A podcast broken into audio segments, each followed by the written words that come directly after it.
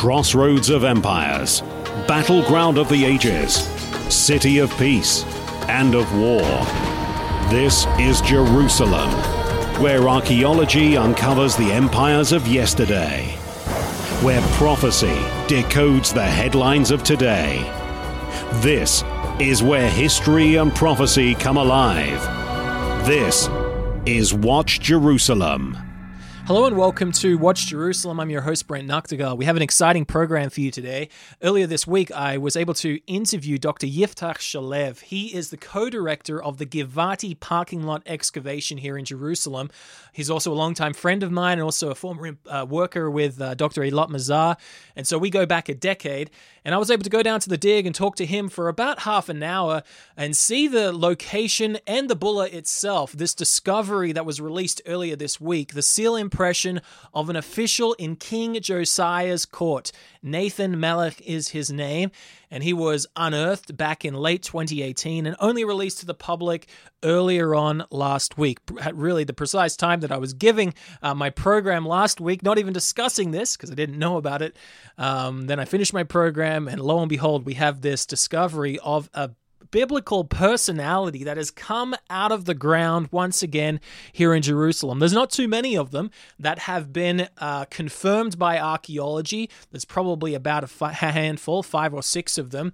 Most of those have been discovered in excavations of Dr. Eilat Mazar and also Yigal Shiloh before, uh, before her in the city of David. And now you have this uh, opposite side of the hill of Jerusalem from Yigal Shiloh's excavation that's being excavated and once again, we have the discovery of a biblical personality, the seal impression, the name, and the title of an individual me- mentioned in the book of Kings. And so I'll be talking about that more, uh, the bulla itself, and the larger context of its discovery inside the Givati parking lot excavation with co director Dr. Yiftah Shalev in the second half. Before I get to that, though, I do want to give some context of King Josiah's reign and you'll you'll we'll talk about how we know that this is dated to King Josiah's reign in the interview, so you can just wait for that. But I'm just going to read this verse where this man's mentioned uh, in 2 Kings chapter 23 and verse 11. This is the New King James Version. I'll read this version just for clarity's sake. It says this quote, Then he removed the horses of the kings of that the kings of Judah had dedicated to the sun at the entrance of the house of the Eternal by the chamber of Nathan Melech, the officer who was in the court, and he burned the chariots of the sun with fire. And so you have this type of uh, worship of the sun where there was sun, where there's chariots and horses, and this was back during pagan times. that They were being used pagan times in Judah they were being used to worship the sun, and, and Josiah comes in at age eight and then starts to get to know God or becomes closer to God. And then eventually, throughout his reign, he starts to rid the land of Judah, the southern kingdom of, of Judah, uh, from of idolatry and restore true worship of God as they had been instructed all the way back to the time of Moses and follows after the tradition of the righteous kings of Judah. Of course, the northern kingdom of Israel was already gone into captivity by this time. They went into captivity around 720 uh, BCE, and here we are in Josiah's reign around 640 BCE. And so we're going back 2,650 years when we're talking about this seal impression of Nathan Melech. And so a bulla, if you're not familiar with it, is simply a seal impression. This is the impression that a seal makes. If you've got a ring or a, uh, your seal basically is your, your, your name or your title, what you do. Uh, a seal would designate ownership of something. And so you have your personal seal, maybe on a ring like Nathan Melech would, and you're writing an official correspondence somewhere that's going to be stored. And so you write your scroll and then you put some uh, some reeds or something around it, and then right on those reeds or right on the the the, the cords that are sealing this document, you put a piece of wet clay and you stamp your seal into it. And even on the backside of this uh, bulla or seal impression, you can see the, where those cords were and how it was attached to a document. And so this wet clay becomes hard and becomes even extra hard if the building in which it was uh, located was burnt, burnt to a crisp, basically firing this pottery. And so, for 2,650 years later, we can be excavating, or somebody else can, here in Jerusalem and unearth in perfect, uh, perfectly preserved uh, a, first name or a name of an individual from the biblical period. And so here we have this man that's a part of the the cleansing of this temple precinct area during Josiah's reign. And this is really supporting the biblical narrative of King Josiah. As I was talking about last week, you have really important biblical figures that are being discovered, like King Hezekiah or like Isaiah the prophet, uh, on these seal impressions. But you also have seemingly insignificant figures, such as this man, a man that nobody would remember if you, if you like uh, Yiftah Shalev and Yuval Gadot, the, the other director here of this excavation, discovered this bulla in the field and you dusted it off as they did and read it right there and then. They read Nathan Melech, but I'm sure that they didn't recognize that this was somebody from the Bible because this is one of those insignificant names, or at least a character that we're not familiar with right off the bat. And yet, even when the Bible is mentioning insignificant figures, we know that they are real people. Real people. And that's what this is confirming somebody from Josiah's time. We can even talk about uh, the the bulle from uh, Jeremiah's time, princes from Jeremiah's time that are mentioned, or, or ministers that are mentioned from Jeremiah's time, from Jeremiah chapter 38 and verse 1. We had two of those that were discovered basically on the other side of the city of David from where this excavation is. If you think in terms uh, of the excavation, um, sorry, if you think of the city of David in terms of being a long, narrow ridge, and here we are at the very top of that ridge, in the northern part of the ridge. Uh, the eastern side of this ridge has got the Kidron Valley, a really steep valley. And then it's about 65, 70 meters across the top of the ridge before it drops off again into the western valley or the central valley. This excavation, the Givati parking lot excavation, is in on the ridge on the on the slope of the western side of the city. Area G of Yigal Shiloh and Dr. Eilat Mazar later. Uh, that is on the eastern side of the of the slope of the ridge. And over there on the eastern side of the slope, we found Gedaliahu ben Pashur, and he is mentioned in Jeremiah chapter 38 and verse 1, another figure that's seemingly insignificant, that you don't really recall, that doesn't come to come to mind. But here we have the insignificant figures being confirmed by archaeology, which shows that the larger picture of the Bible is definitely true, is definitely accurate especially during Jeremiah's time. There's a lot of proof of that. But there is also proof, a lot of proof of Josiah's um, uh, time and how you have the biblical description of Josiah's reign being confirmed by archaeology. Yes, we have an individual now from that time uh, that's been confirmed by archaeology. But if you go back to Manasseh's reign, he is the, the wicked king. Um, uh, that ruled for a long, long time uh, before Josiah. Well, one, two kings before Josiah. Josiah's father Amon was only ruled for a couple of years, but Manasseh was ruling for fifty years. We have actual proof of his name uh, coming up from um, from Assyrian documents, and Esarhaddon. Esarhaddon is one of the Assyrian uh, kings, and he wrote in the first quarter of the seventh century a prism and on that prism, it talks about how he uh, called the kings of the county, country Hatti, or all these kings on the other side of the river, on the other side of the Euphrates River. this territory that he governed over. And one of those was Manasseh, king of Judah. And so we know Manasseh as a, as a real biblical figure coming before him, before Josiah. We also know other figures uh, from Josiah's life have been testified to by archaeology. If you go and read uh, the, the accounts of, of Josiah in both the book of Kings or Chronicles, you have this scribe, a sofer, that is mentioned in context of the cleansing of the temple. And his name was Shaphan. Shaphan and it's a really compelling bit of bit of scripture where you have the high priest Hilkiah being ordered by Josiah to cleanse the temple um, and to really give it a refurbishment and make take all the rid of the pagan idolatry that was there, take down the altars of the former kings that they built there. So that true worship could be restored. And in that cleaning process, the book of the law was discovered. A very special copy of the book of the law was discovered. Now, Hilkiah, the high priest, he doesn't transport the book of the law to the king to show him there, to show him what was discovered. Shaphan does, Shaphan the scribe. And this Shaphan the scribe, if you go back, I think, two or three programs, we talked about him. We talked about him because we have found a seal impression of his son, Gamariah, the son of Shaphan. That was discovered in the 80s by Yigal Shiloh in Area G, again, on the other side of the northern part of the ridge of the city of David from where the Givati parking lot uh, excavation was. And basically the same context that this man from Josiah's time was found in, at least his seal impression. And so we know Shaphan is a real man as well. There's lots more from King Josiah's time as well that is backed up uh, by archaeology. Now, what's really interesting about King Josiah is he wasn't just concerned with the territory of Judah, the smaller territory of Judah in the south. He was concerned about the complete territory that God gave the Israelites. Even though those northern tribes had already gone into captivity, Josiah went about cleansing more of the land of pagan idolatry. He went up into the north. He went up into the area that the Samaritans were now inhabiting and tried to, as best he could, was to, to destroy and break down their high places of worship, their pagan uh, sanctuaries. And he actually expanded the kingdom of Judah. It's really interesting at the time that he was coming into power, and shortly thereafter, you had this moment of history where the Babylonians were rising, the Assyrians were coming down in power, the Egyptians were trying to support the Assyrians against the rising Babylonians.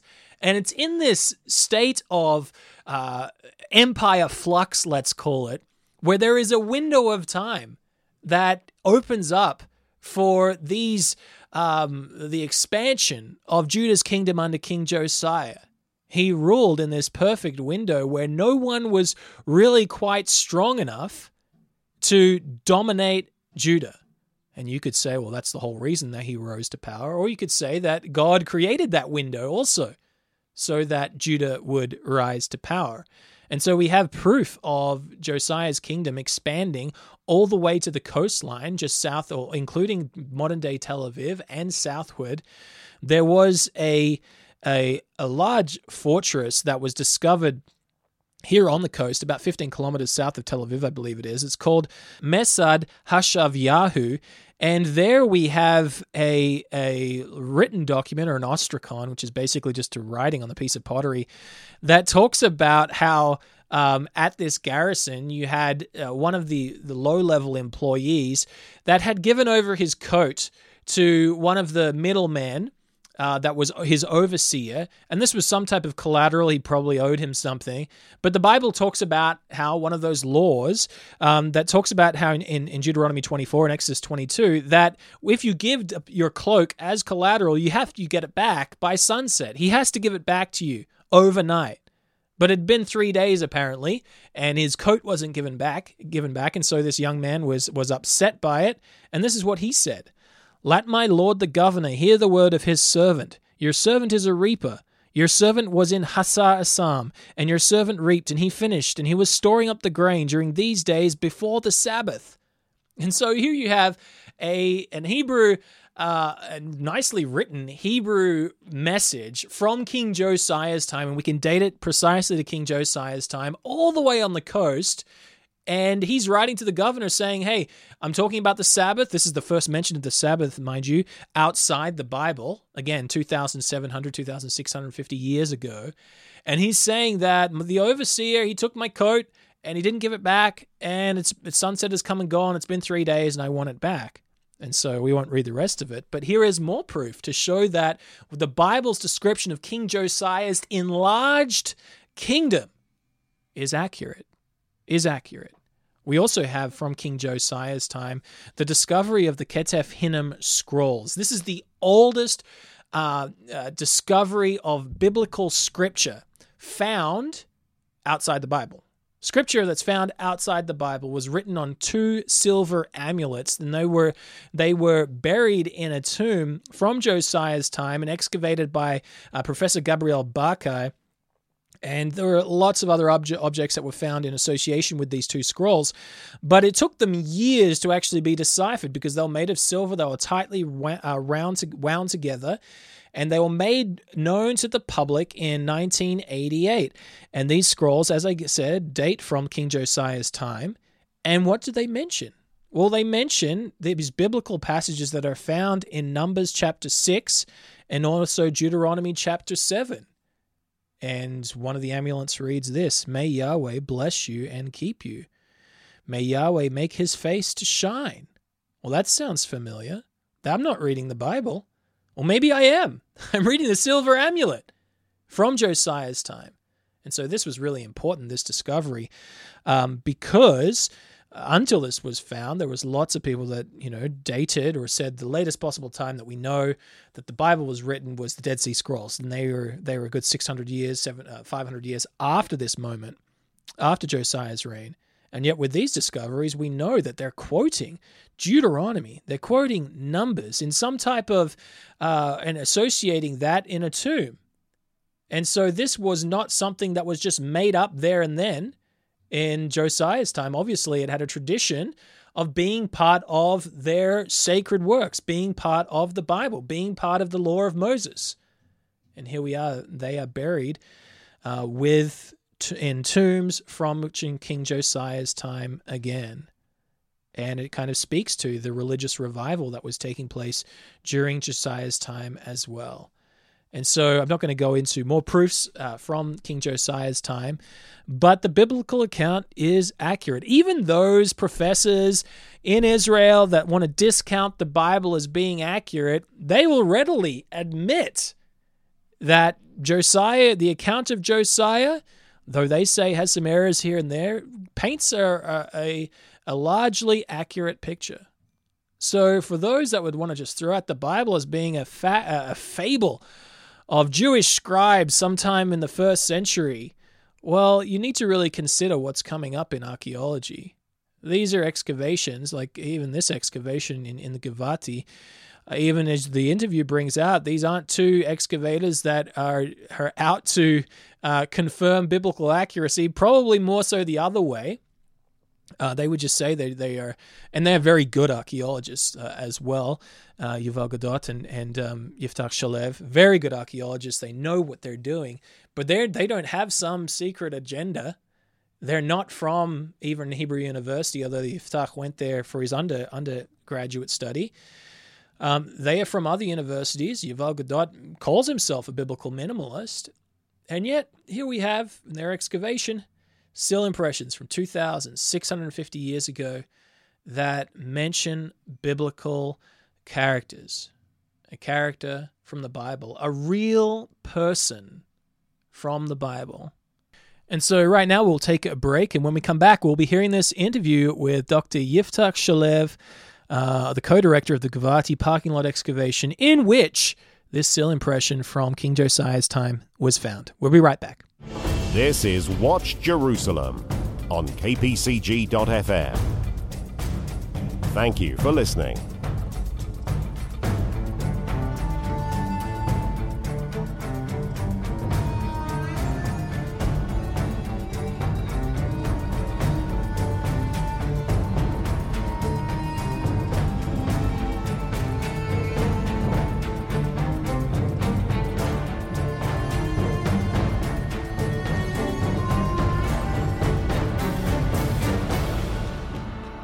Welcome back to Watch Jerusalem. We're going to cut away now to the interview I took earlier on in the week with the co director of the Givati parking lot excavation, Dr. Yiftah Shalev.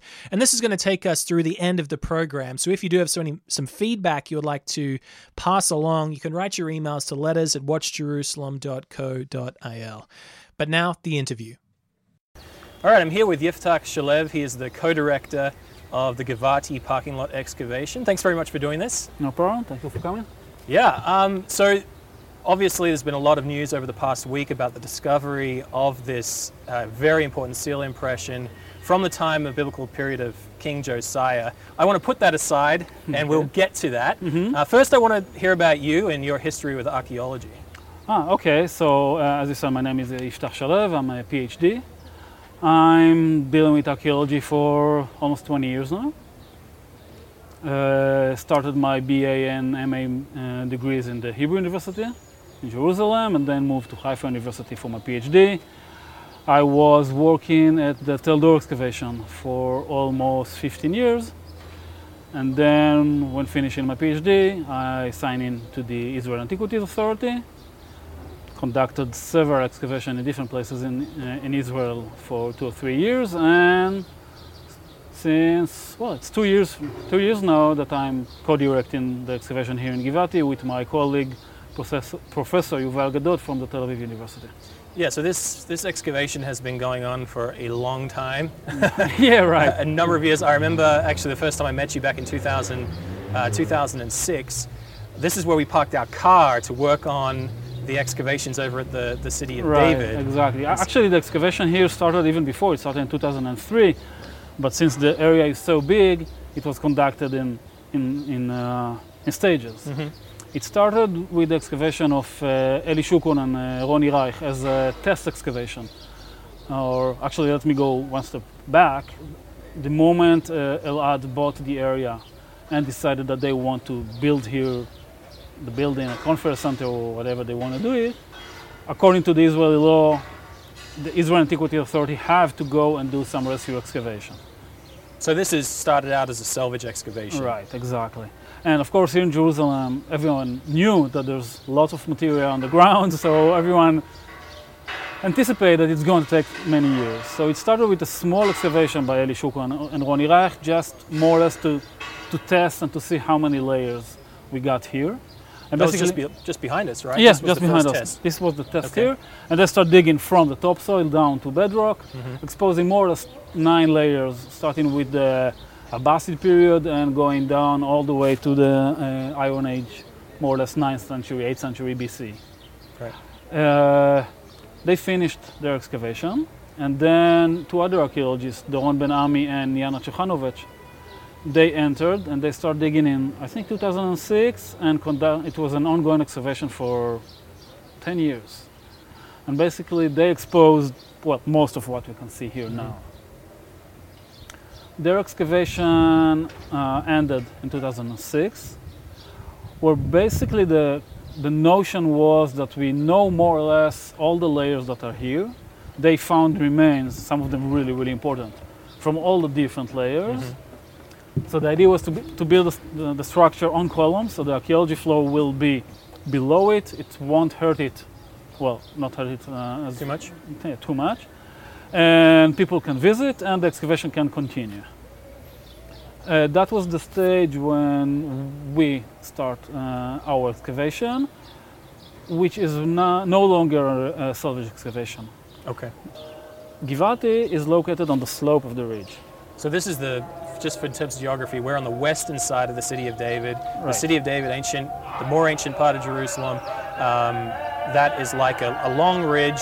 The eastern slope is the Kidron Valley, and on the western side we have the west, uh, the Central Valley, or the Tyropoeon Valley, and this is as it comes down into the valley, right on the, the western slope, right, of the, of the Exactly. of So David. ba- basically, the, the Theropion, or the Central Valley as you called it, is running, well, we don't really know, but about 30 meters, 40 meters to the west. So, of course, according to the original topography, the wester you go, the deeper you get. Now, which time, and this is something that already Doron and Yana found, the valley was backfilled. So, let's say during the Roman period, the late Roman period, 5th, 6th century AD, it was already completely full. So, the Roman layer is basically floating some 14, 15 meters above the original bedrock here. So, if you want to get to the bedrock, which is the original construction during the, uh, the Iron Age, you need to dig down 40 meters. That's why it takes so long. And of course, in archaeology, the further down you get, the narrower the area gets, Right. because you can't just dig huge, huge pits in the ground. right. So it takes time, and then they, they did find remains from the Iron Age, but they found it in certain pits. What happened is that we came and we, we already started digging in a layer that was early Hellenistic, so we had much s- smaller amount of soil. to- Less to get through, basically. Exactly, yeah. So we were lucky in that sense. Okay. So right now, um, you've obviously come out with these uh, seal impression, and uh, some guy's pretty happy to be here.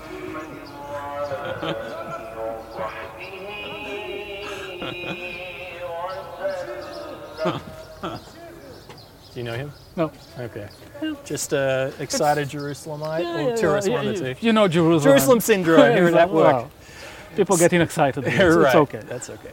So, what made the news this week is you're finally down, or you are down, not necessarily finally, they've all got importance, uh, these layers, but you're down into the, the, the Babylonian destruction of Jerusalem, I guess, sometime Right. around that. And in that destruction, if I'm not, correct me if I'm wrong, is where you found these a seal, the actual seal itself of uh, uh, an ancient individual, and then a seal impression of somebody that's mentioned in the biblical text. Well, um, possibly mentioned. Possibly. w- let's be accurate about that. So, so yeah, we start digging, as I said before, in a layer which was early Hellenistic. Removing that, we already came down on very massive wall built of uh, ashlar stones, big chisel stone. And start digging down, we, we understood that we are digging basically debris of a collapse, of a destruction. Lots of fallen stones, lots of burnt beams. Some of them are one meter wide. Wow. They're just uh, Like the, the beam itself, width or length? yeah, Like yeah. Length. The length of, of the beam was one meter. Well, I, I I assume they were okay. much much uh, longer originally, and coming down to the floor, we real basically what we found is that a structure who is still standing, preserved for two and a half meter uh, high. The walls are, of the first floor are totally uh, preserved. Okay. There is even a window in one of the walls. Wow. Yeah, it's it's really impressive. You usually not not only in, in Jerusalem, it's very rare in archaeology to find built remains structure which preserves So this is an, at least a two-story high building Exactly. yeah. Uh, put Well, put so we, we don't really know where it was constructed because it's it's built on bedrock. So okay. we still didn't remove all the floor, so we don't know exactly. So which which um, I mean, have you you've gone through a floor? I guess We went through a floor in a certain place and we found a bedrock just beneath it. Okay. But comparing this structure with other with what we know from Jerusalem, we assume that it was built somewhere in the late 8th, first half of the 7th century probably. And the, the pottery on the floor, uh, crushed vessel found in situ, are all dated to the, the period that we call Iron Age 2C, basically the late 7th, early 6th century BC. Since the house was destructed by big fire, Right. and we already know about other houses here in Jerusalem, mostly on the eastern slope Mhm. of the ridge, that were destructed in that period. Everything fit together to the destruction of Jerusalem by the Babylonian in 586 BC. The structure is well dated to that period.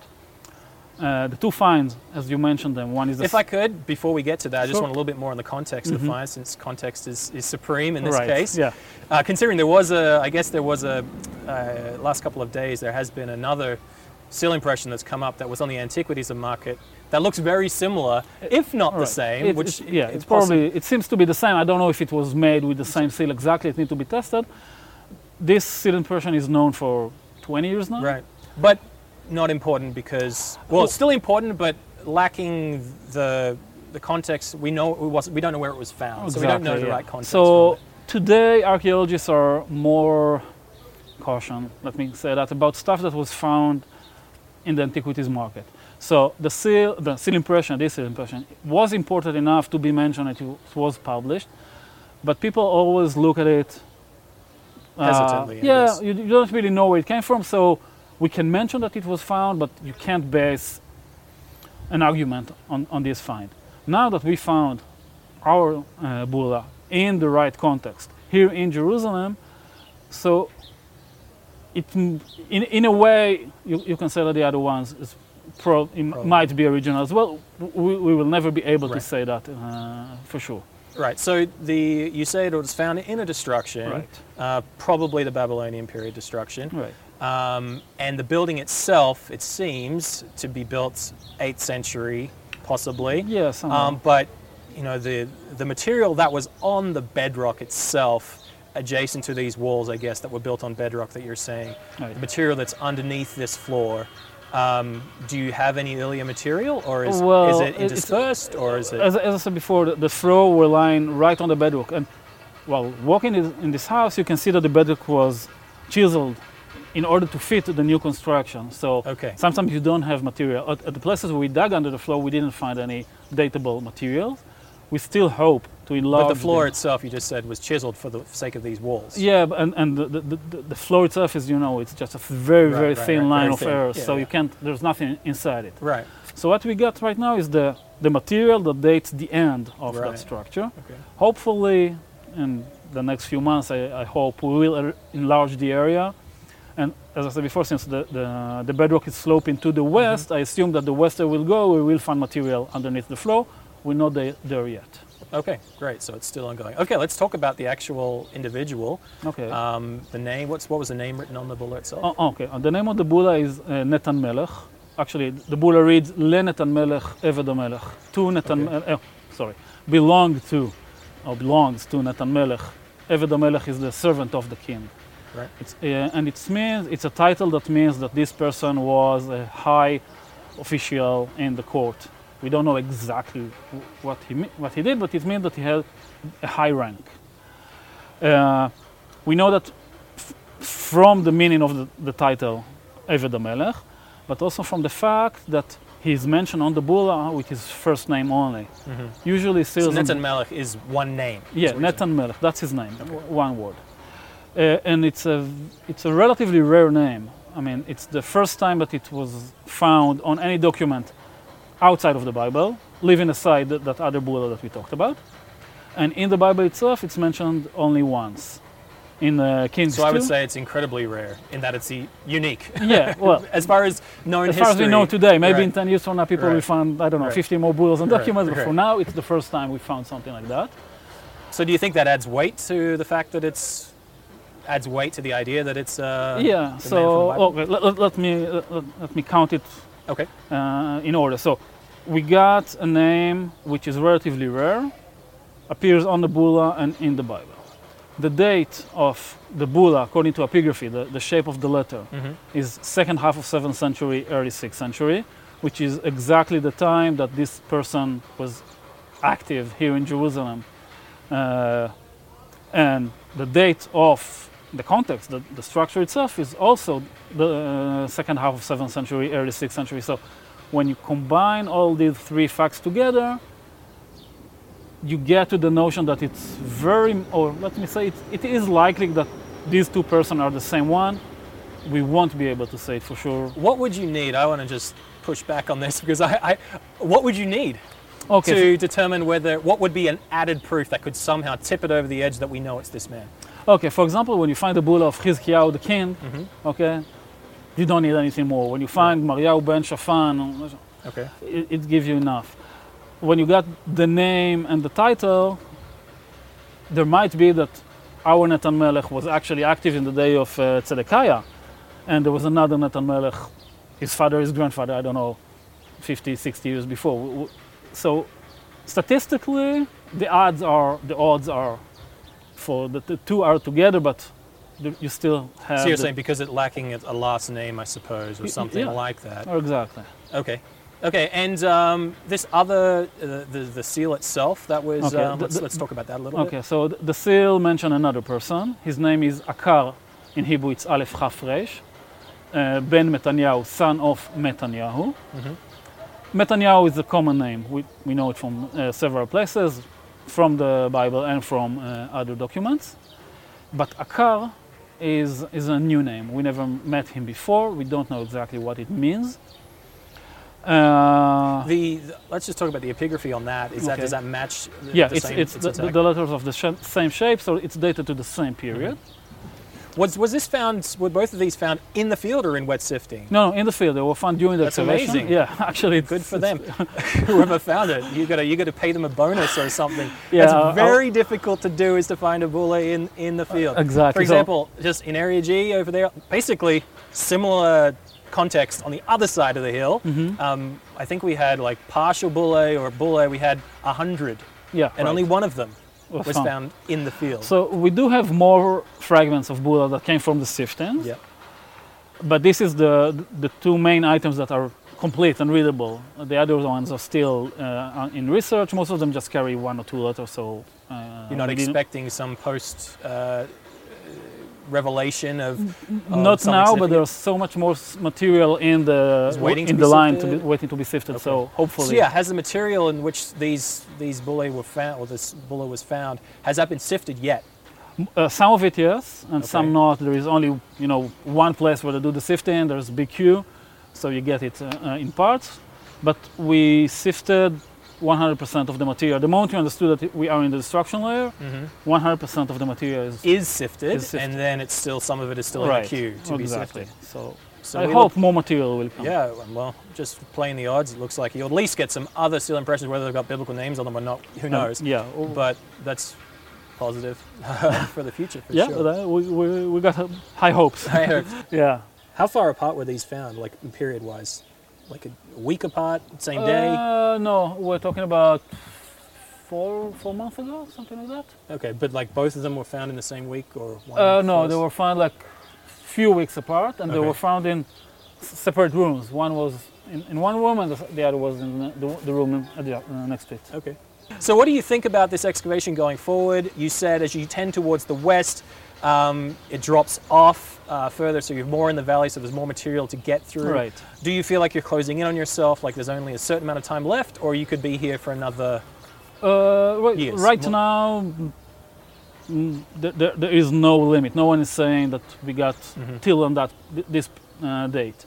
So we are continuing doing our excavation the way we know to do it the best, as slowly and meticulously as we can. Right.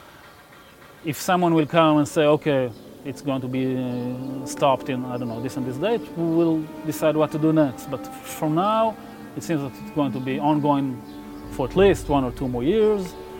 So our plans are according to the archaeology. Right. I just want to thank you very much for the interview. No problem. Appreciate it very much. Anything for you, my friend.